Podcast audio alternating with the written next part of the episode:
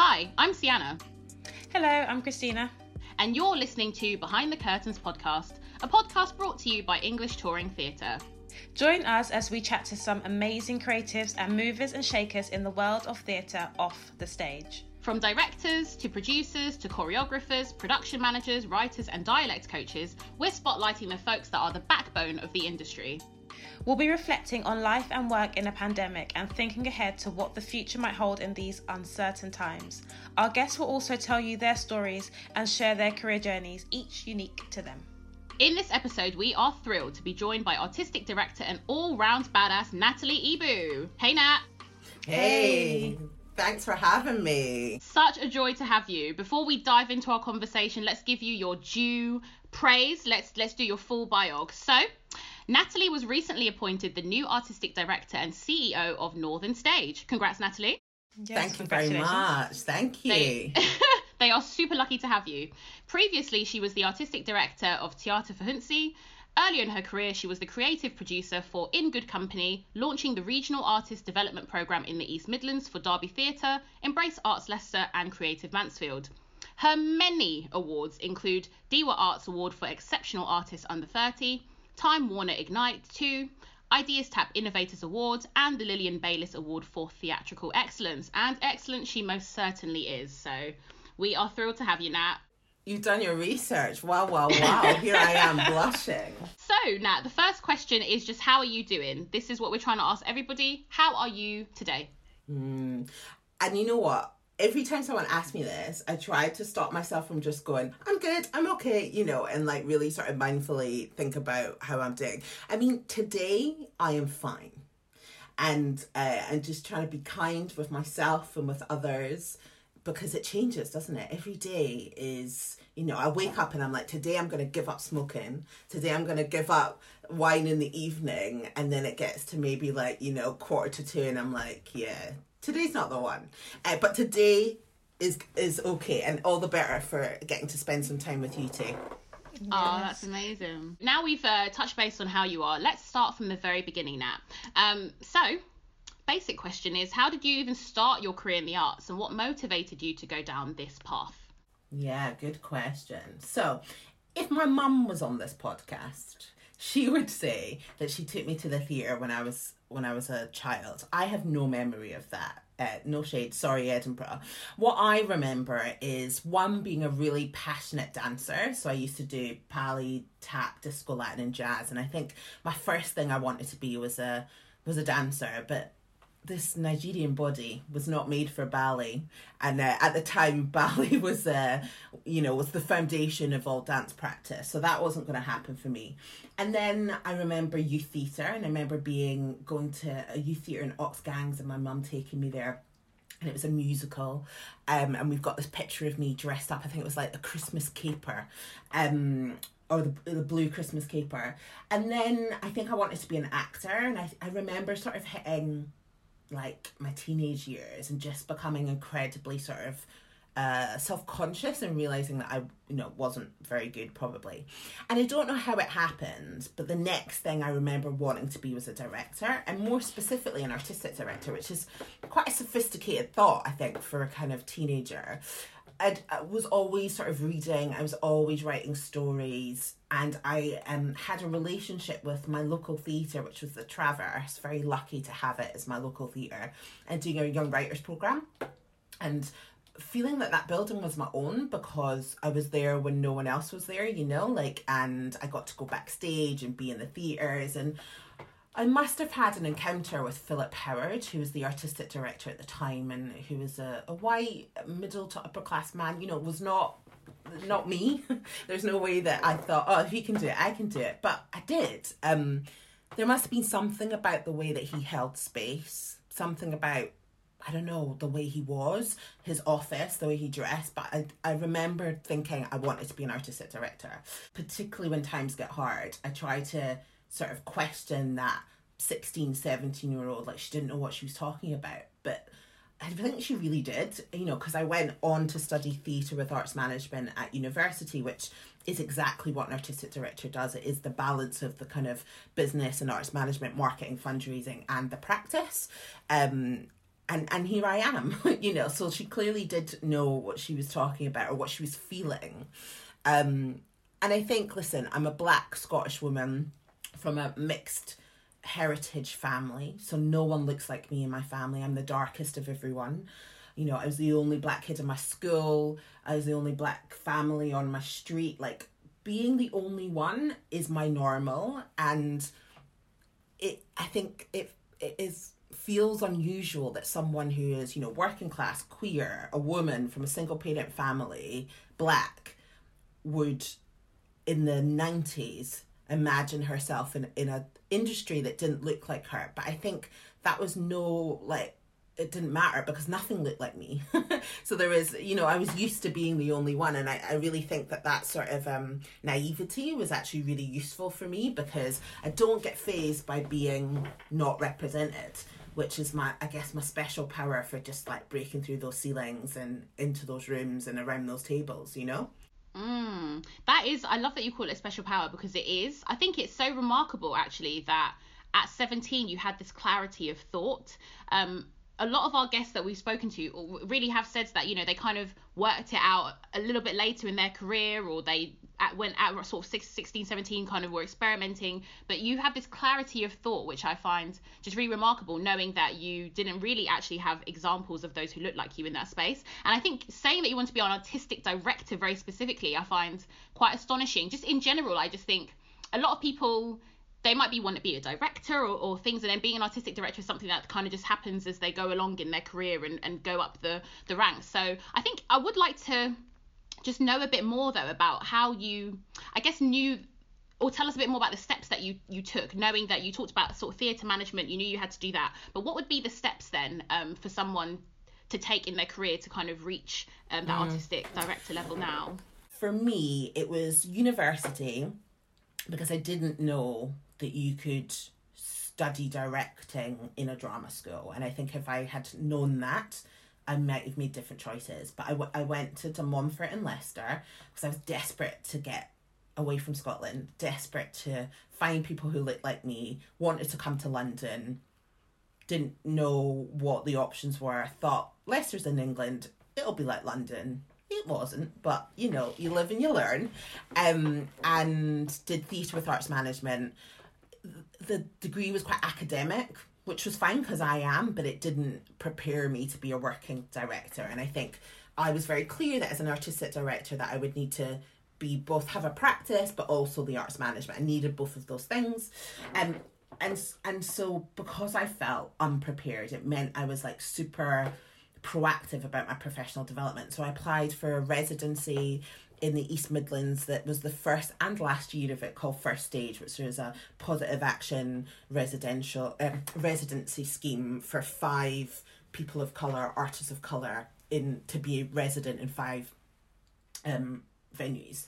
And I went to New Perspectives in the East Midlands, in in Mansfield at the time, and then in Nottingham, and assisted on lots of shows and um, developed their their youth theatre offer and had a, a, at that time I was 20 had a crisis of confidence because I was in rooms with older white men who didn't listen to me and wouldn't I, I felt that this was too hard. And so I decided that I would return to Scotland and I'd, I'd start to develop my arts management skills. So I went to the Traverse worked in marketing press great experience in a building um great experience building a network uh, learning about all different types of shows, learning how to sell all different types of shows. But sort of a year and a half into that, um, I was like, I need to tell stories. Um, that you know, I have to, I have to be in the room. Um, and so I left thinking it would be as easy as that, as as reclaiming that decision, and of course it wasn't. Um, so I did a lot of freelancing as a marketing and press officer, and then because I'd worked at the Traverse, I was able to um, create some opportunities for myself to assist. So I assisted at the Citz, um, I shadowed and sat in rehearsal rooms. Um, I started a company because I was sick of waiting for opportunities to um, to christen me as a director. So just as I was in love with that, someone had said to me, oh, you should apply for the RTYDS. It's a very competitive scheme. Uh, and I didn't know what it was, so I applied again. That naivety applied, um, and uh, it was felt like I didn't really want it or need it really, and and I think that worked in my in my favor because I got it and and I, I got it first time and I got the Royal Court. So I then moved to London very begrudgingly because I also having wanted to be a Londoner so desperately had matured enough to be like I hate the way that London thinks it's the center of the world. Like I hate this idea that you careers are made in London that you're not uh, like you're not good if you're not in London. So let me just go do my year and then I'll come back to Scotland. Fast forward 12 years later I've only just moved out of London. It had me. It had me um, in its grips. Um, so my year at the Royal Court again, and the thing about RTYDS is it's about developing leaders. Um, not just directors. And of course, the skills are similar, but there is also sort of a strategic and um, management and leadership element of, of the ta- of the role. Um, and I had a wonderful year at the Royal Court assisting on lots of shows. I really felt that I learnt best practice there. I really felt that um, that it is where I, I found my own practice and my own values about what was important. And so I left London for seven months, lol, um, to start up in good company for Derby Theatre. And um, just as I was sort of getting in my stride there, the the job at Teatr Fy came up. It was an artistic director role. Um, I had been invited previously, and um, at that point had felt a very complex relationship with my blackness.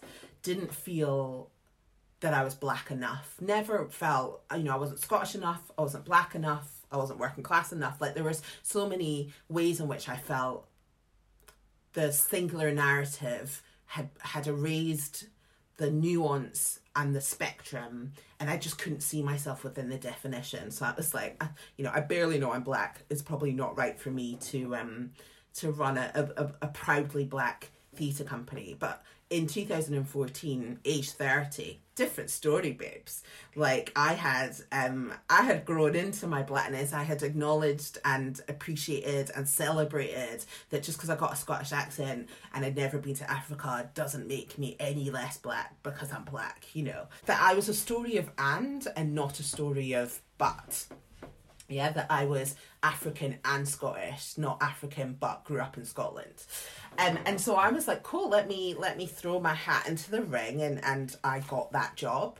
Uh, and, and what's interesting is I got that job, one, because it really needed a very good producer and someone who's really well networked, which is what all those steps and all those jobs and had had generated for me. And two, because the diaspora had developed and perhaps the stories hadn't. And so that conflict that I had worked through, that complexity, that um, intersectionality was exactly where that company needed to be. Four years into that, I had started to get itchy feet about a building. You know, when it's right, it's right. I didn't change my interview process or interview offer. I didn't change who I was. The people changed, and um, it happened to be that there was a kind of union of ideas at Northern Stage, and so here I am. Um, that was a very long not like not pop, not potted history. It's it was really it was a biopic, wasn't it? I love yeah, that step by step guide. Definitely. I mean, I kind of see it as well as that because it's it's amazing that you had this idea from the beginning that you wanted to be an artistic director, and I think for me, what I really appreciate is your confidence in that because whenever I used to go to the theatres or work behind stage you know because i didn't see anyone that represented me i kind of didn't have the confidence to see beyond what i thought i could be which was an assistant or something that was more um, not as senior. So it's just it's very inspirational to know that you have that confidence because having that confidence allows you then to take the path that you've taken and I can kind of see it's all it's like a jigsaw puzzle. Everything you've done slots together. Even though there are times where things might seem a bit different, they all somehow slot together to create the whole picture. And you've it's like it's it's always a blessing I think when you know your purpose. Mm, yeah. Um, and it's really it's so nice to see that you know you you're fulfilling your dream and your purpose of you know when you were 17 it's just amazing it's really cool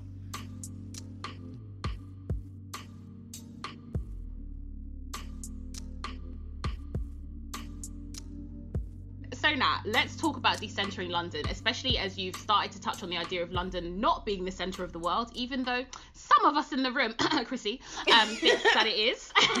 and we know that you're very well travelled. You've travelled across the continent of Africa, for example. Um, and we'd just like to know a bit more about how these experiences have informed your practice and thinking about the kind of different geographies across the UK and internationally. What have you been able to kind of apply and learn from? Yeah. So I made a purposeful decision to um, keep an eye on my international ambition because I felt that as artists of color, like so much of our energy is about um, trying to tell stories at home, right? And while other people who are welcome to tell stories at home are able to grow epic international careers.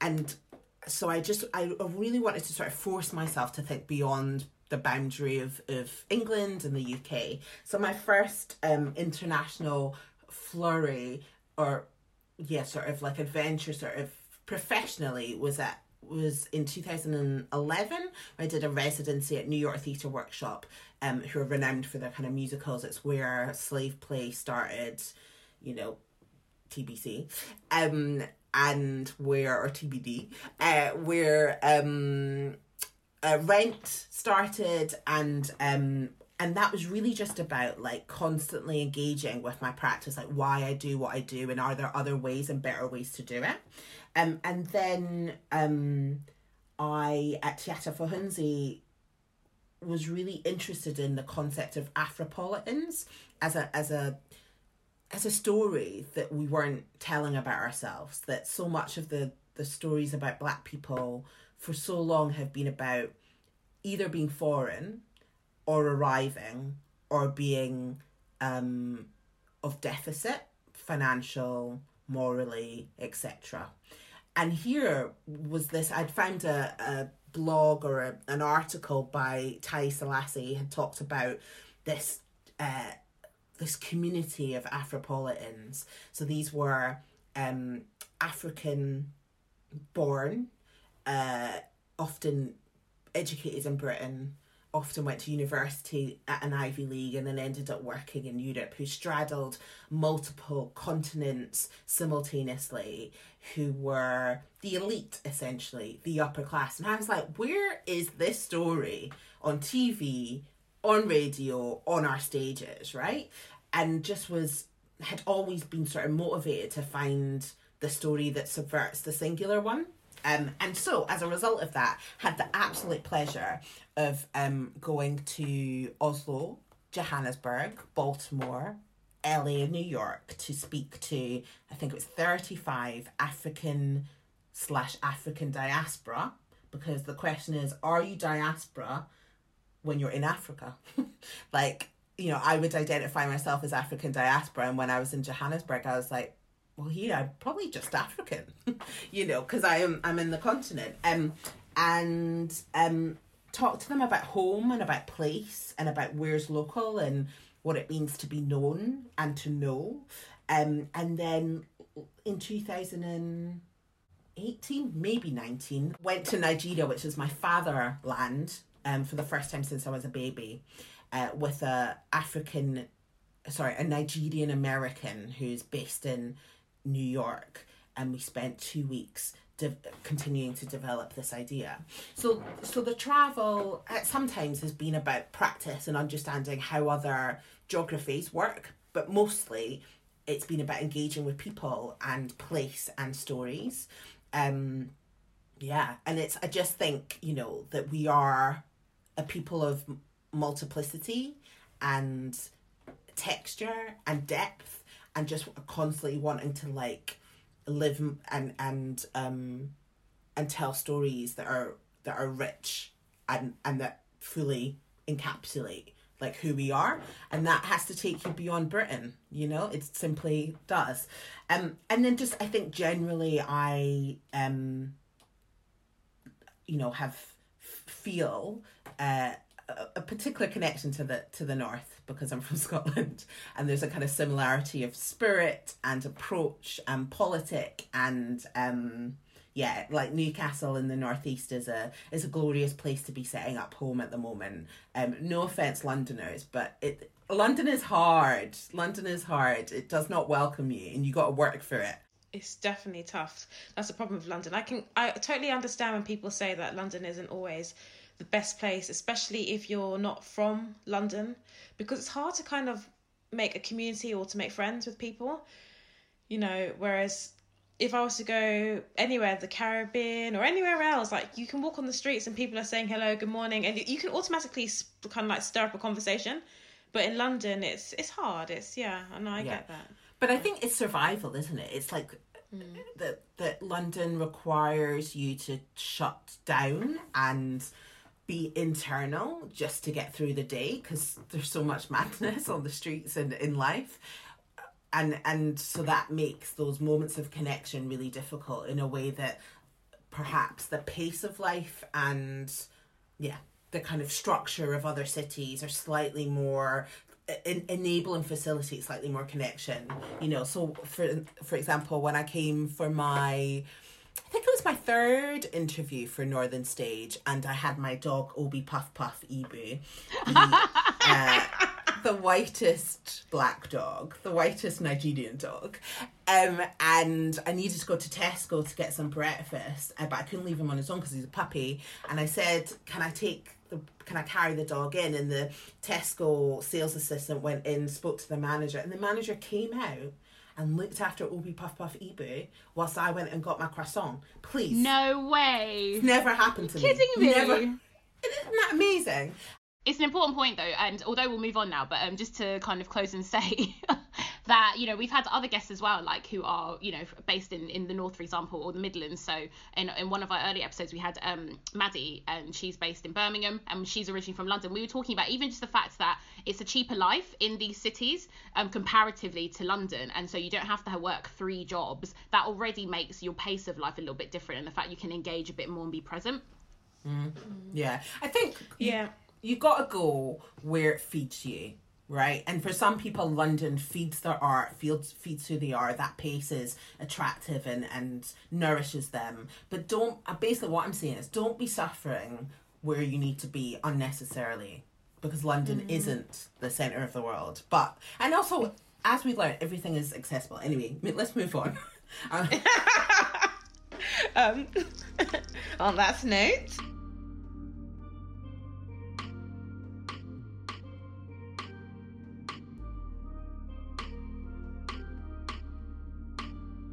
obviously we know that that you have no typical day. Every day is going to be completely different but can you just tell us what the key responsibilities of, of an artistic director is? And are there any key differences between being an artistic director in the building versus non-building specific theatre organisations? Oh gosh, Chrissy, can I answer this in a year's time? Because uh, right, you know, right now, who knows? So I am officially a week and a half into this role, officially, but I was doing some right. some part time freelance work for them in between the transition.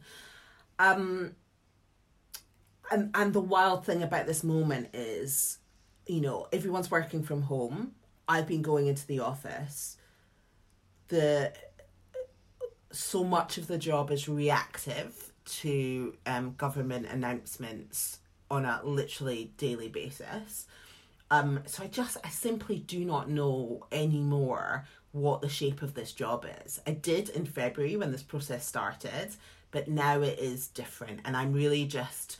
I think the key thing is that I am saying to our team of 36, tell me what you need from me today. And it's like, how are you today? It's the same principle, which is I see my job as being about facilitating them to do their jobs. And at the moment, I have to take on a day to day basis about what people need from me. I think what I can compare is um, that, you know, seven months of my final year at Tiata Fahodzi were spent in a pandemic and it was interesting because having wanted so desperately to upscale and to go into a building, it was probably the best time to be small scale. It was the best time to be a touring organisation because we didn't rely on uh, box office, ticket sales, people coming over a threshold, which meant the pressure was really off for us. And in that immediate term, I think the pressure will absolutely be on for touring companies and non building based organisations in the next phase. But at that time, actually, my work and my, my job felt doable for the first time in six years. But quite a lot of that was about sort of responding to venues' needs, that the power from a from our perspective was still held by buildings and I was in the process of beginning some work with Tiata Fahodzi, which was about it's all very well the Arts Council um, uh, acknowledging the importance of multiple voices, multiple organisations. But when you're only funded partially and you still need to rely on venues saying yes, there is no autonomy actually. We're still, you know, we're at the table, but our hands are tied. And what would a structure look like for that organisation that allowed it to be autonomous, where it didn't rely on anyone gatekeeping and saying yes to an idea? So I came from that side, which was about, you know, not how do we get rid of buildings, but how do we as a black theatre company become less reliant on what is still predominantly white gatekeepers uh, facilitating our access to audiences. Um, and then, you know, midway through that, suddenly I'm on the other side of the table, right? Which is a responsibility to a place, to a sector, to be that broker between independents, artists, uh, writers, playwrights, companies, and audiences and communities. And, and how having been on all sides of the table, a freelancer running a touring organization, you know, working in talent development, I can be the best artistic director for all of the people at that table. And so I don't know what the answer is, but I'm telling you, I'm thinking about it a lot. Um, yeah. Come back to me in a year. Let's do a follow up. We are living in strange times at the moment when where we have this pandemic crisis, which is causing so much uncertainty globally. Um, so, Natalie, I guess my next kind of question is what has been, well, what has this time meant for those who are like you in positions of leadership? I mean, listen, I like I say, I've been on the other side of the table. So again, I'm working it out, but it, but it's a responsibility, a responsibility to use public money well, to get our buildings open safely, um, to provide space for people to connect where they're you know where the, the pandemic is is raising opportunities for us to connect and care and um, and know each other.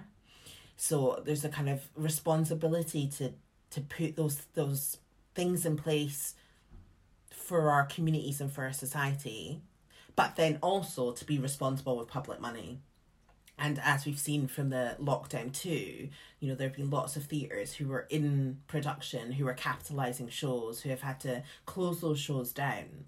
And so it's it's really a game of risk, right? It's about when do you take the step forward, when do you play it cautious, um, you know, using the information that you have in that moment to plan and then having these backups and scenarios. So it's it is an unsettling time. It is a time where I'm just constantly having to have options in the air. It's a time of lots of conversations and and at the moment unfortunately very little commitment because you're like, well, if this happens, we can do this. If that happens, we can do that. But we've got to be fair and, you know, not take things too far so that we can't pull back. So it's it feels like a time of inaction and sort of like treading water and holding your breath. But that is what it is for me. Yeah, love that answer. It's really it's really tricky to be able to give clear answers in such uncertain times. So we, we definitely yes. get that. And I think I think it's really important to be humble and say, don't have all the answers. We don't know. We're working it out.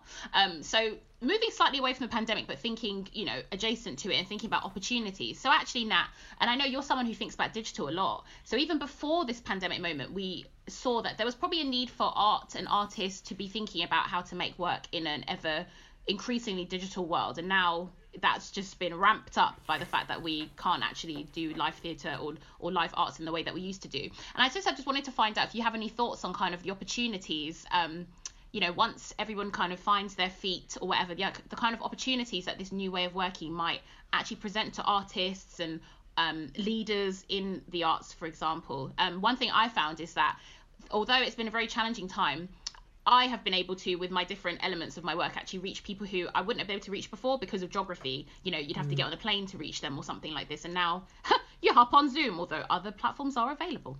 Mm. so just yeah, what are your thoughts on kind of the digital nature? It feels a bit like do or die in this moment, but mm. what how can we harness this in the future, even beyond the pandemic, just to carry on with the the yeah. positive aspects of digital?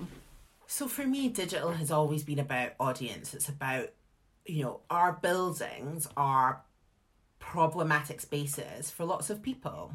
And if and and certainly a Tiata Fahodzi without a digital strategy then you're reliant again on on the, the building being the broker to the audience.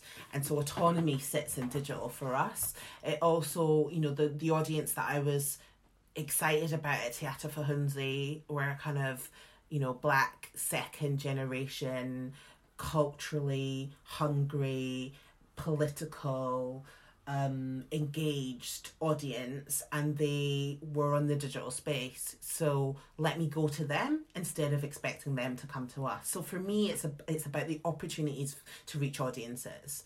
I am cautious about um, you know, I wrote an article in the stage at the beginning of pandemic, which was like, can we all just chill with like generating more digital content because we're, you know, I've got enough to catch up on in Netflix. Like, do we need, do we need more digital, you know, and actually do we need to just be using our resources to think carefully about the role, our role, when the world opens up again. But that was when we thought it was going to be two months long. Now, you know, even I am pivoting and saying, okay, it's time to think about digital. Fine, I've rest. I mean, I wish I'd been resting for seven months, but um, so I, I I'm also sort of cautious about digital because I think digital has its own, like I don't know. There's something about listen, I'm, I'm thinking as I talk here, so apologies, but I've always felt a bit embarrassed by the digital content that theatres make. Yes. It's like.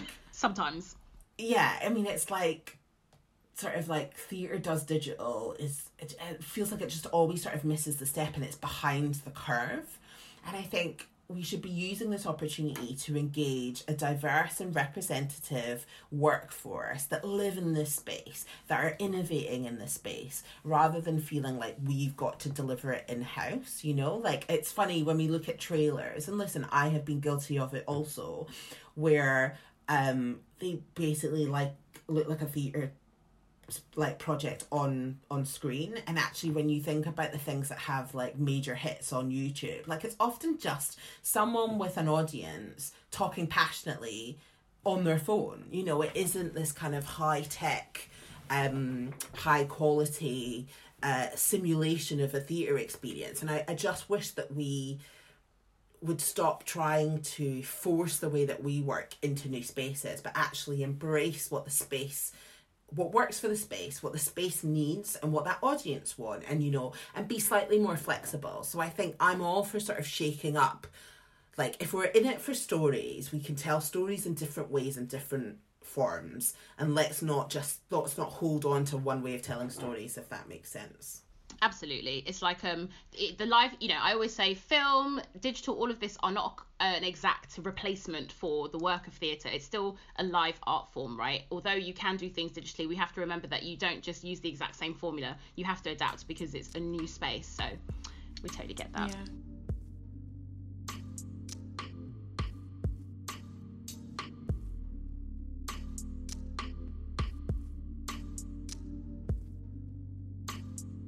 Natalie, I was going to ask you, I know we mentioned this before about your unsung heroes. So we've given every single guest a challenge or a task to come up or tell us what their who their unsung hero is, just so we can give them their props where it's due and just really recognize some inspirational people that have inspired you. So please let us know who your unsung heroes are. So I would like to start with Naseem Khan, who wrote the very first diversity report all the way back to 1976, which was before I was born.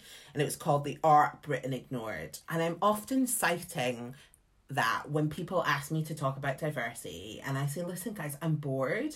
Like this is this conversation has been going on since before I was born, and I am not a teenager. Do you know what I mean? Like this is decades, and you guys have let me down if you are still asking the new generation to come and fix it for you. So I mad props to Naseem for paving the way, for saying what had to be said, and I'm I'm disappointed that we've let them down and we've let me down. like, come on, can we just like fix up and look sharp and get cracking, you know? I'm just I'm so bored of the conversation about diversity and also how basic it is, you know. Anyway, so and then on the other side, Ola Animashawun, sorry if I've massacred massacred your name, Ola, um, who was the very first black person I worked with in London, and you know I could.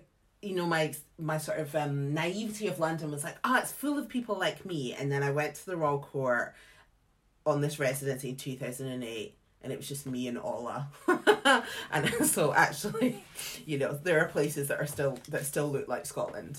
Um and he is just like a legend, a snazzy dresser, as we were saying, Sienna. Yeah, Um, flamboyant you know, dresser. Yes, brings the colors, brings the patterns, is an absolute um champion for writers and makers. Um, has recently been appointed, I think, an associate at the National. Like about time, you know. Ola is just a fabulous person, and um, I really needed him when I started at the Royal Court. I needed to see someone else who looked like me, and he was that person for me. Love that. Thank you, Nat. So we're shouting out Naseem Khan and, of course, Ola Animashawun. So, folks, go and find out more about um, those people and and do your homework, do your Googles. okay. So ooh, we're already coming towards the end of our conversation now, but we've got a few more things to ask you, Nat. What kind of advice would you have for anybody who's typically excluded from the arts but keen to enter the space? And you, maybe you have some advice even for our peers who are currently in in the space now but are worried and, and dispirited. Just kind of any thoughts or advi- advice you have for others in this moment. Oh, what a question. Um get in touch, you know, we need company in this. Um so I think don't be afraid to reach out to people who are alongside you or above you if we're talking hierarchically, you know.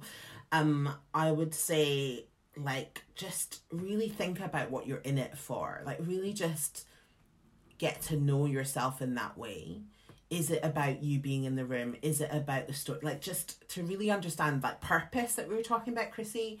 Because i think when you feel really connected to that you can trust your instincts and your gut about the choices that you make. Um i would say it's a marathon not a sprint which has been said to me so often but also don't be afraid to be ambitious. Don't be afraid to name what you want you know like at 17 i was going i want to be the artistic director of this building. Um now that didn't happen but i'm you know the artistic director of a bigger building. Like yo like i needed to i needed to i needed to set the intention you know? Um it's lonely. And you know i'll start where i i'll end where i started which is that find community find reach out um don't feel that you're alone um yeah Love that. You often say as well, I know you often say one of the reasons why you entered the arts is for that building of community. And I don't even know how long, I've known you for quite some time now. I don't even know, we go way back um, in and out. And I just remember our conversations about digital and community over the years when you were at theatre. So you are consistent. You are consistent with your messages. Natty, I was going to ask you, how do you keep yourself motivated, especially now? And um, how have you kept your mind healthy? Because you, like, are, f- you're really, like, you've got a really nice, like, spirit about you. So, I mean, from where I am sitting, it seems like you've, you've, you know, you keep your, your mind, your head is basically screwed on nicely. And just like, and do you, have, do you have any tips? Oh yeah, I have I have all the tips, which is one, it isn't easy. And I have had some dark, dark times. You know, I um my resilience has struggled. Um and yeah, so I would say um, you're not your job. So this this job, the jobs we do in the creative industries are our whole lives and that's what makes us brilliant at them. But it means that when the job gets hard, your whole life feels hard, your whole self feels challenged. So reminding yourself that you're a cheese string, I always bring this cheese string al- analogy to the table, which is like, what else are you? So you're a sister, you're a partner, you're a friend, you're a tap dancer. Like, what are all the bits of you? And just really nurturing and nourishing all of you so that, you know, if your job is 100%, the job is hard, everything feels shit. If your job is important, but is only 30% because you're also other things, then when the job is hard, you, you seek, you know, um, affirmation from all the other things that you are. So I think finding finding out who you are beyond the job and all of those things will make you better at your job. Therapy. Absolutely. And like factor it into your training budgets if you're on a salary, factor it into your project grants if you're applying for Arts Council money. Like the work we do is hard. It certainly as a black leader where my role is often to advocate for black humanity the toll of that i cannot tell you that yes i it, it is not it is not marching. Yes, it is not saving black bodies from police brutality, but it is my own activism. And I'm often pulling from my own personal experience to do the advocacy, and that costs emotionally. So we got to pay to help us with that. Um, I would say engaging with popular culture, like loving the silly stuff. So over the pandemic, I have been hooked on the uh, Real Housewives franchise. Um, Atlanta I, is my city. Atlanta uh, franchise. Yeah. Messy as hell. Did, I only did two of Atlanta, but I did 11 seasons of Beverly Hills and 11 seasons of New York. I tell you, there's just something about white women bullying themselves that just New feels York, like... it's, it's crazy. It's crazy. It is crazy. Um, but like, allow yourself the, the silliness. Allow yourself those um those dirty what you call them Dirty guilty pleasures. Guilty pleasures, yeah, not dirty pleasures. Dirty oh, pleasures. Geez. That's a different podcast. That's exactly. a different podcast. it is. Um, what else would I say? I think that's and just be kind to yourself. That um and and look after your body. Like the thing that really changed for me, which is not great at the moment, was that when I started to um care about my body, about health and fitness. So I used to walk between all meetings, which meant I couldn't do 10 meetings a day because of the walk in between. So suddenly it became four meetings a day, which is probably the limit anyway. Or I couldn't start till 10.30 because I wanted to go to the gym at the moment. That's actually a really healthy practice.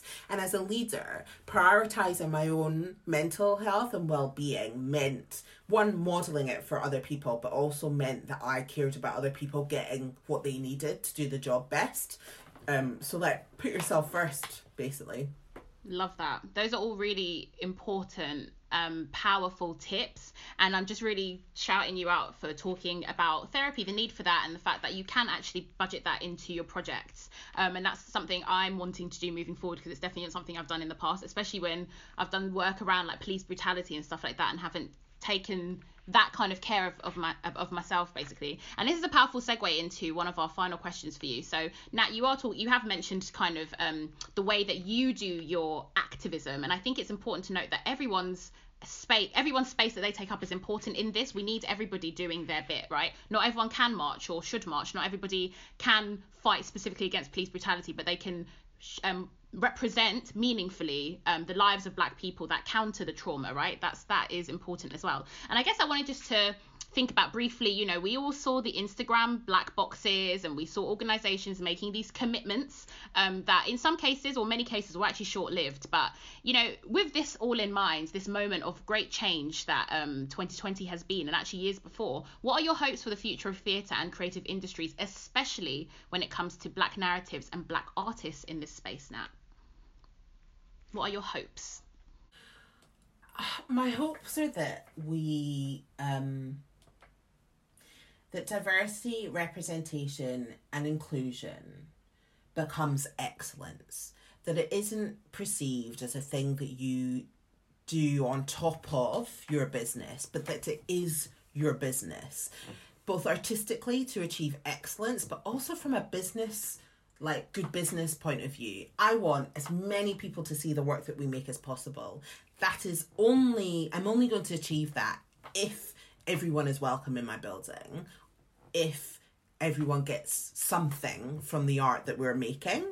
Um so I would say that it is as straightforward and as simple as that. And I guess the question is, what is it going to take for our buildings in the first instance because you know unfortunately the way the sector is built they are still the gatekeeper so often but then our organizations to see yeah diversity inclusion and representation as being excellence and anything that is not is below below par really powerful okay so Natalie, what is next for you? You're always really busy. We know that you've just um, we meet you as you enter a new job, and I know you're like, ah, I don't know what's next. Um, but Yeah. you're always up to something. So what will you be focusing on? I know one big thing is obviously being in that space of leadership and helping us through this this moment in the sector. Mm. But you know, what's coming up?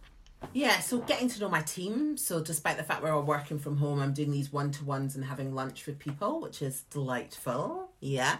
So, getting to know my team and um, thinking about what the world needs from us as we reopen, try to reopen in February, and and then ahead of that, I think one of the, my key sort of ambitions and objectives is to um I feel that so often theatre is behind. It's one step behind the rest of the world. And at its best, it's managing to mirror where the world is at. But I want us to get ahead. I want us to be forecasting, trend setting, like preparing society for the world they're about to enter. And so, what does it take to get us ahead of the game? Um, so thinking about how to do that for my organization so it is about yeah what does february to june look like but then it's also about what does 22 23 look like um i'm really thinking a lot about welcome and what welcome looks like what radical welcome looks like um so that is yeah Radical welcome. See, I've learned something new from every guest. So radical welcome. basically just attach radical to any word and i'm into And it all of a sudden, it's a new thing. You know what I'm Yeah. saying? Love that. Radical welcome. As a side note, do you know what I've noted in every. Christina, my catchphrase of the season has been love that. Love that. That has been my I've noticed catchphrase. that as well. I'm starting to say on everything as well. I'm like, yeah, love that. I'm like, where, who am I? Natalie, oh, you've just been amazing to speak to. thanks for having me No, it's been brilliant. Natalie, I was going to ask you, could you let us know what your social platforms are so people can find you? If you have social platforms. Oh, I oh I do, I do. The problem why I'm holding my head is because when I put the handles together, I did not think about making it easy. no, So you didn't. I didn't. I mean, I hope that if you just go, if you just Twitter Google, Twitter search Natalie Mona Ibu, I'll come up. But it is N M H I B U is here for Twitter, shoots here for Instagram. I don't do Facebook. I don't do LinkedIn. Is that them all? So it's just Twitter and Instagram. Yeah, that's it. And yeah, it makes perfect yeah, yeah. sense. Instagram, you shoot here, we see I- you. yeah. You know? Oh my gosh, what a special conversation. And can you believe it? We have reached the end of our first season. I think we just need a little whoop whoop. Woo-hoo. That is six episodes, 11 guests, six opportunities to laugh and lament with us, several shout outs, and a lot of wisdom from our guests. Thank you to all who have joined us this first season, namely Corey, Zodwa, Toby, Maddie, Shelley, Ingrid, Alicia, Tida, Hazel, Alison, who is our amazing technical producer, um, and of course our final guest, the brilliant Natalie Ibu. One more time for Natalie. Whoop, whoop, whoop. Thank you. And I know this is like an Oscars, um, an Oscars speech rather, but we've got to thank Kemi Olayede as well, who's our talented artist, um, who created our vibrant show image. We also need to thank Justine Luaba, who composed our banging show show tune. It is a bop, like. Christina, you know how much I love our show Listen, tune. I just want to highlight something. When Sienna first heard the song, she sent me she sent me a couple of video notes because she wanted me to love it. Like I did love it, but she wanted me to love it as much as she did. So she sent me one with her dancing to it. And then she sent me another one with her rapping to it, and I was like, all right, you know what? Even if I at this point, it doesn't matter. You can't take it away it, so from let's me. Just, let's just let's just have this. so it is a bop, it is a vibe, and you can rap to it as well. When the clubs are open, we can dance to it there as well. and of course, we need to just say thank you to ETT for helping us make this happen. Yes, and if you have missed any previous episodes, now is the time to go and binge like crazy. So you can catch up every on every, episode of Behind the Curtains podcast now on Spotify, iTunes, Acast, and anywhere else you enjoy listening to your podcasts. And don't forget to like, subscribe, and share. Spread the love. Follow ETT on at ETT Tweet on Twitter and at English Touring Theatre on Instagram. And follow Christina and I. I'm Sienna. So if you thought Natalie's handle was complicated, mine is S I A N A A R R G H everywhere. And catch Christina at Chrissy Nicole. Friends, it has been a pleasure. Until next time.